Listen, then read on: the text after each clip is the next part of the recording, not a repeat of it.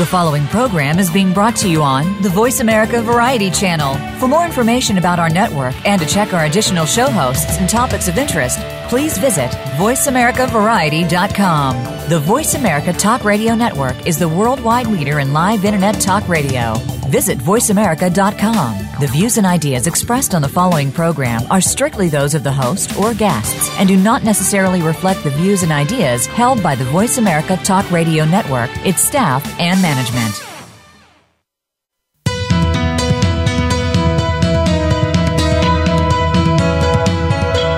Welcome to the Patricia Raskin Show, the program that helps you turn obstacles into opportunities, challenges into solutions, and find answers to tough questions.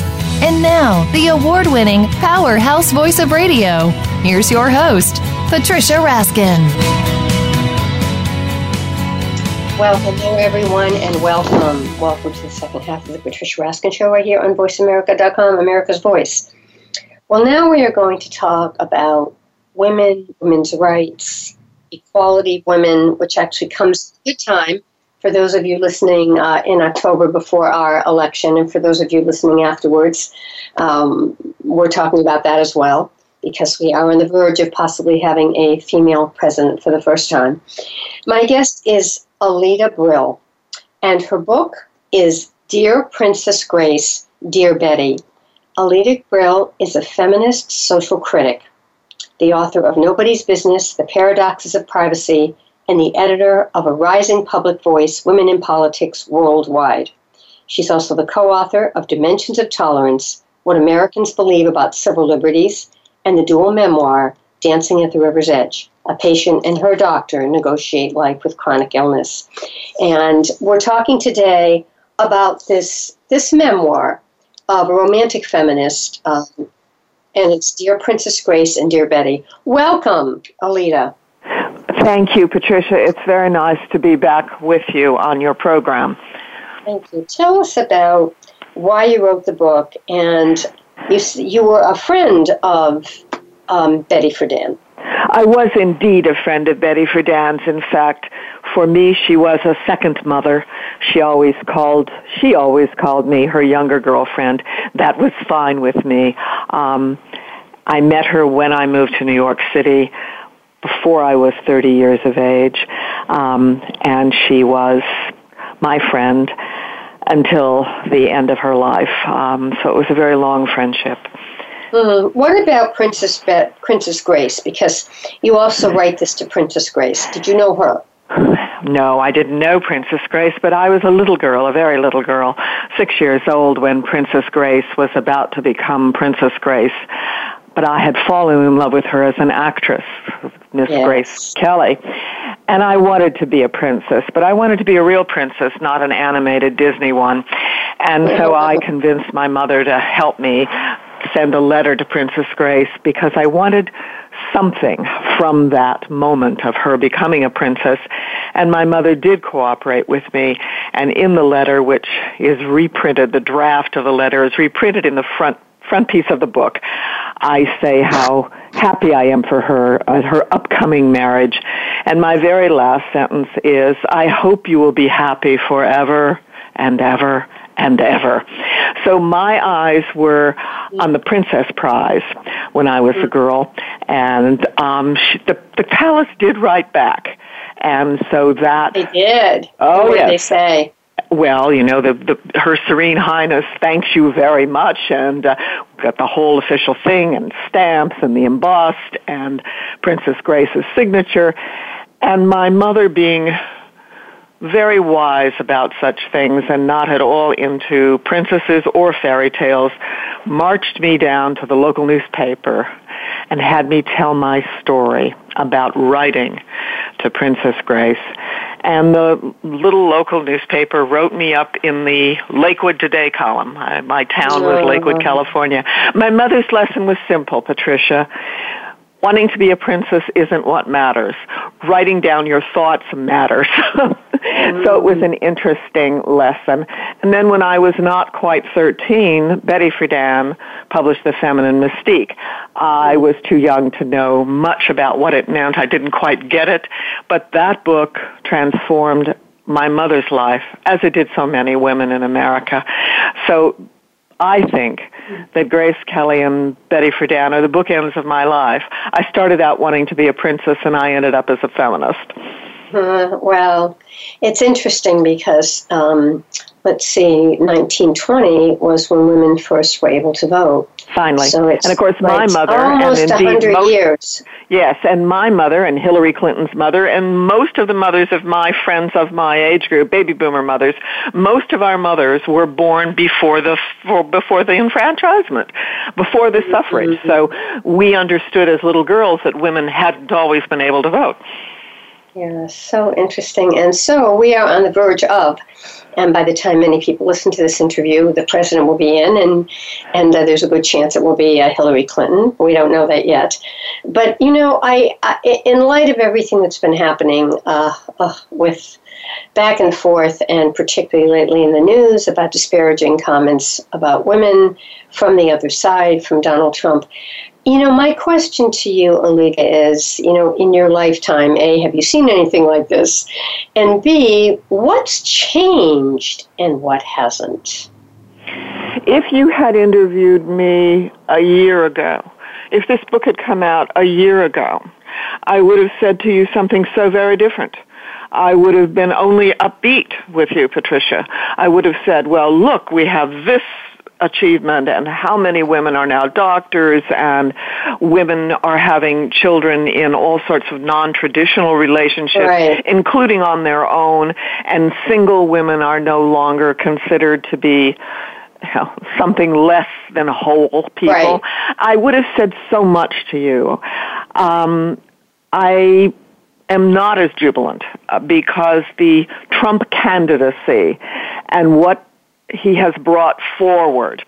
Um, uh, there's no secret that I'm a Democrat. I've always been a Democrat. I come from a Democratic uh, household. My parents were mm. FDR Democrats, you know, which was pretty tame because, uh, you know, I, I my first marriage was with a with a young man whose parents were communists. Now that was really scary stuff mm. and very radical. My parents weren't radicals. They were they were New Deal Democrats. They were extremely liberal. They believed very much in civil rights and rights of women. My mother's mother, my grandmother, was a suffragist.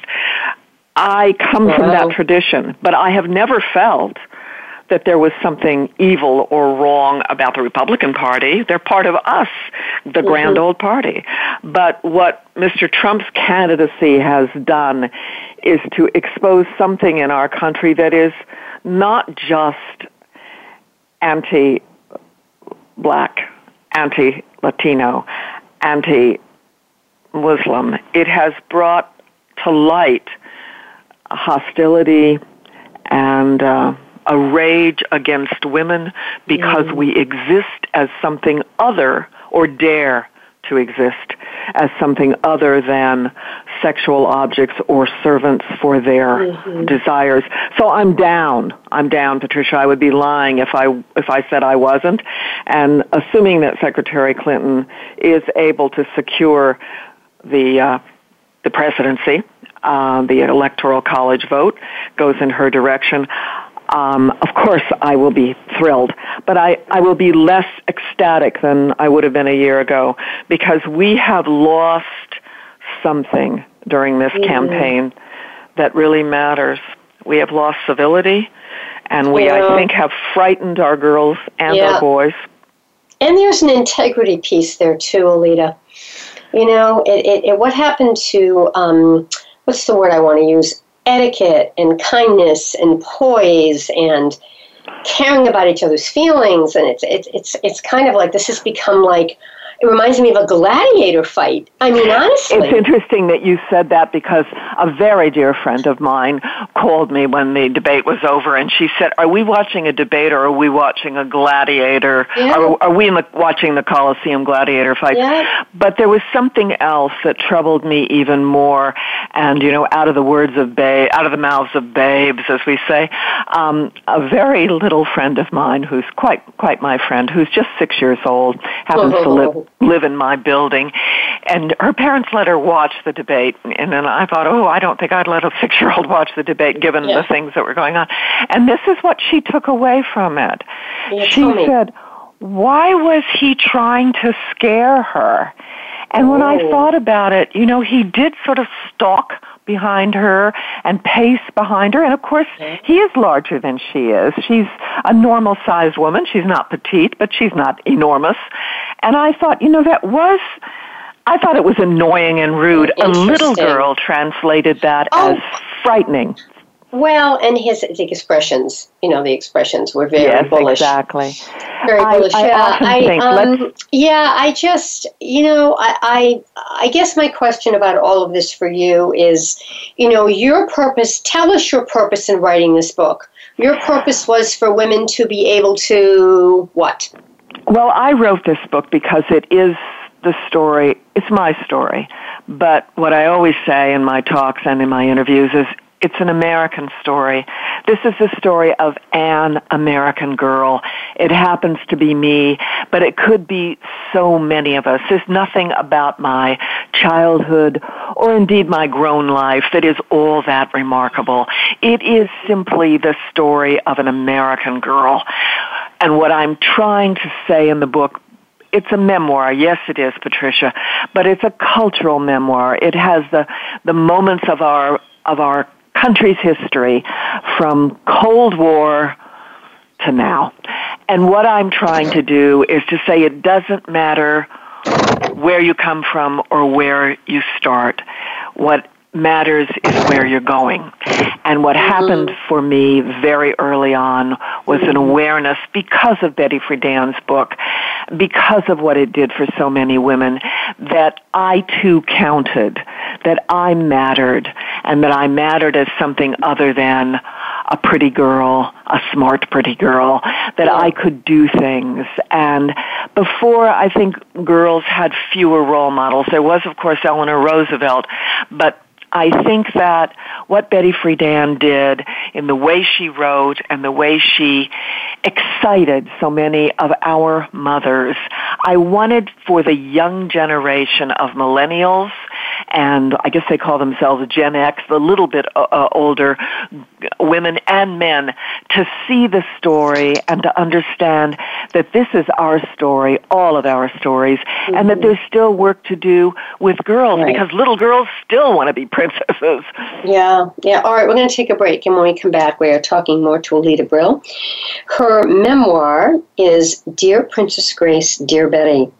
And it, it's very much about women, women's rights, women equality, um, women today, women then, and uh, women's values. You're listening to the Patricia Raskin Show right here on VoiceAmerica.com. We'll be right back.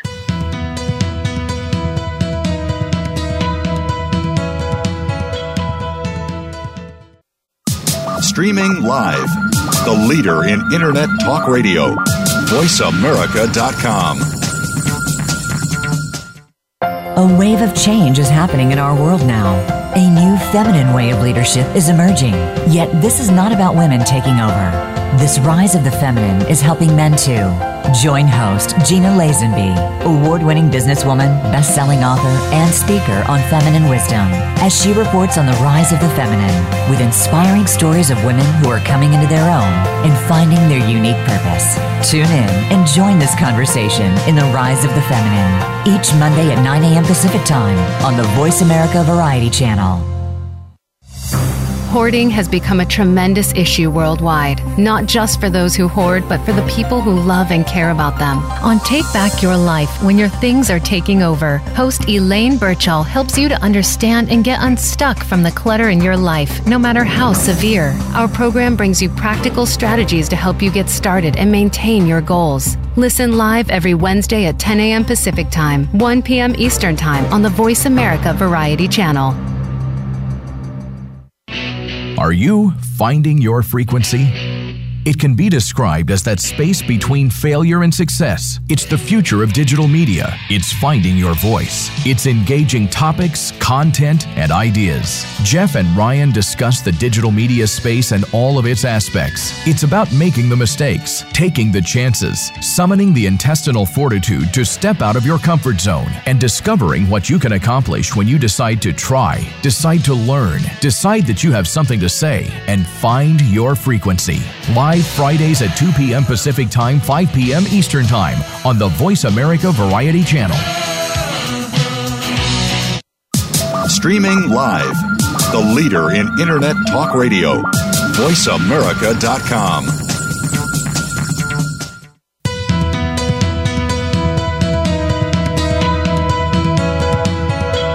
are listening to The Patricia Raskin Show. If you wish to call into our program today, please call 1 866 472 5788. That number again is 1 866 472 5788. You may also send an email to patricia at patriciaraskin.com. Now, back to The Patricia Raskin Show. Well, hello, everyone, and welcome back. We are talking about women, about women's equality women's rights, women's beliefs, uh, the glass ceiling. My guest is Alida Brill. Her book is a memoir, and the name of her book is Dear Princess Grace, Dear Betty. She is a feminist social critic, the author of Nobody's Business The Paradoxes of Privacy, and an editor of a rising public voice, Women in Politics Worldwide, as well as many others. And she is very much, she knew Betty Friedan very well, and we're talking about women today and then and the lessons and the future of women in a positive way. Welcome back, Alida. Thank you, Patricia. All right, so you know, I asked you this during the break. I asked you to think about this. Is if you look at women today, now women like myself who are baby boomers, you know, we were raised differently, and I'm writing a book about this. You know, our mothers at our age weren't doing what a lot of us are doing. We didn't have many entrepreneurial mothers in our day, maybe, but rare. So we didn't have that role model. You know, we've had to create our own paths and forge ahead in our own way. So I think, you know, your comments about baby boomer women, as well as women of other stages. But let's start with baby boomers. Did you hear me? No, I just lost that question. Oh, well, you you you uh, you heard my commentary about the baby Absolutely, boom. I heard all, all of right, that. So, so what what is your thought today? What would be your message for the baby boomer women? For I mean, my generation, Hillary, I'm a baby yeah, boomer. Hillary Clinton's age, right? I am. I, Hillary and I are with spitting dis, within spitting distance of each other. She's a little bit older than I am, but not a whole lot older. My message is: we didn't get it all right. We Right. don't know everything. And when your daughter, I'm talking particularly to the mothers of daughters in this heightened moment, when your daughter doesn't understand where you're coming from, don't lecture. Show, don't tell. Um, nobody ever wants to be lectured by mom. I certainly didn't want my mother to tell me how I was getting it all wrong. So don't hold your tongue, but don't start with we knew, we did, we got it all, because we didn't get it all right. There's still no infrastructure for young mothers um, going back to work. We got a lot of it, but we didn't understand how much there was to do. So I guess my message to baby boomers who are also mothers or grandmothers, listen. Listen, listen to your daughters and your granddaughters. You know, I want to say something as a baby boomer woman. Now, I wasn't, you know, I wasn't in the bra burning. I was uh, a little bit. There were no that. Bras burned, older. Patricia. I Right. have to stop you. Bras were thrown into trash cans. The media decided bras were burned. No bras were burned. Okay. Well, it was a figure a figure of speech, but but what I'm yeah, and I think you understand. But what I'm trying to say is that I wasn't in that sort of defiant era. I was in an era where I saw a mother being taken care of by a father, and the lesson that I was learning is look, you know, go to college, get an education, be a teacher or a nurse or whatever you want to do, but make sure you get married and you have a man take care of you. And that was really what I that's what I saw. That's what I saw. I didn't see an independent, strong entrepreneurial woman, which is what I've become. So even though I've done that, I think it's probably been a little bit of a conflict and harder for me because that wasn't the model that I saw. Comment on that. I think very few of us grew up with the models that today's younger women are growing up with Right. because our culture was so entrenched in exactly what you just described and also what Friedan wrote about the feminine mystique that a mother, a woman, a wife, any and all of the above must be at all times feminine, pleasing, fingernails done. I mean, all of that. And even if it was a mother that was very involved in homemaking and housework. And so we grew up with these mystiques. And of course we grew up with the, you're nothing if you don't get married. And, um, I sure fixed that. I just kept getting married. So I learned, I, I'm a mm. slow but thorough learner. Um, I think that looking back now on all that has transpired in my lifetime from the time I became aware of other options for women. I would say it really started for me when I was in high school to where I am now. I see that women of all ages still struggle with the dilemma that you've just said so brilliantly. And part of that struggle is many of us want to be entrepreneurs or writers or actors or whatever lawyers in the in the stream of income and commerce or artistry and yet still very much wish to be chosen by a man to find yes. that find that domestic Absolutely. prince find that yeah. domestic prince and Betty herself suffered from this and you know I think it can be done today I think it can. I mean, I think it takes, you know, it's a special man and a special woman. But I, I've seen it happen. You, you know, don't see it everywhere. You see more traditional role models of men and women in marriage. But I, I've, I've seen it happen, and I think you just have to know it's there. Well, I think you are, are absolutely right. And in fact, the very last chapter of my book is called Re-envisioning Romantic Feminism. Right. And what I say in that is that we need a slow love movement. You know, we had the slow food movement where we were convinced that if we could just wean ourselves from tasty junk food and fast food and all of that stuff that gives you that quick high and oh it's so good but then you're really hungry fast um, that falling in love too fast and that jittery, wonderful, oh my God, will he love me? Will he choose me? Does he love me? Doesn't he love me? You know, that's all well and good, but it doesn't usually last at that level. And there is a different kind of romantic love that is more of a partnership and that you learn. You learn the other person's contours, emotional contours. Right. You right. learn to trust. And what in, what I find encouraging is that among the young women I know in their late 20s and early 30s who are embarking on commitments and marriages, they act together far more than I did. They're more of a team. They understand work-life balance and they understand yes. that that it shouldn't be all one person's job, not the husband, not the wife. Um, I'm encouraged by the way I see young women and young men figuring out their lives together in the domestic sphere of their lives. And, and I think, too, we only have a couple minutes left, but I think, too, Alida, that we don't want to throw the baby out with the bathwater. We don't want to, we can be a feminist, but we want to be feminine. And I think sometimes. And romantic, Patricia. And romantic. Exactly. There's nothing evil wrong with being right. romantic right. and romantic. All right, all right. Tell people how we can get the book. Please buy my book. It's not only funny, it's informative, but feminists do have a sense of humor. Uh, Amazon has a lovely page up for me, um, Dear Princess Grace, Dear Betty, and also I do have a website with some kind of oh, I would say funny and lovely pictures with Betty Friedan herself and also the Princess Grace and alidabrill.com. Thank you for having me, Patricia. Always a pleasure. It was wonderful. Stay on the line for a second.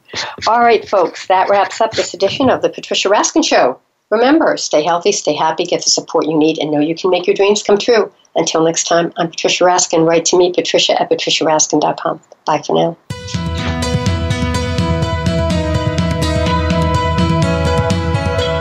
Thank you for tuning in to this week's edition of The Patricia Raskin Show. Be sure to join Patricia Raskin and another amazing guest next Monday at 2 p.m. Eastern Time, 11 a.m. Pacific Time on the Voice America Variety Channel. Have an outstanding week.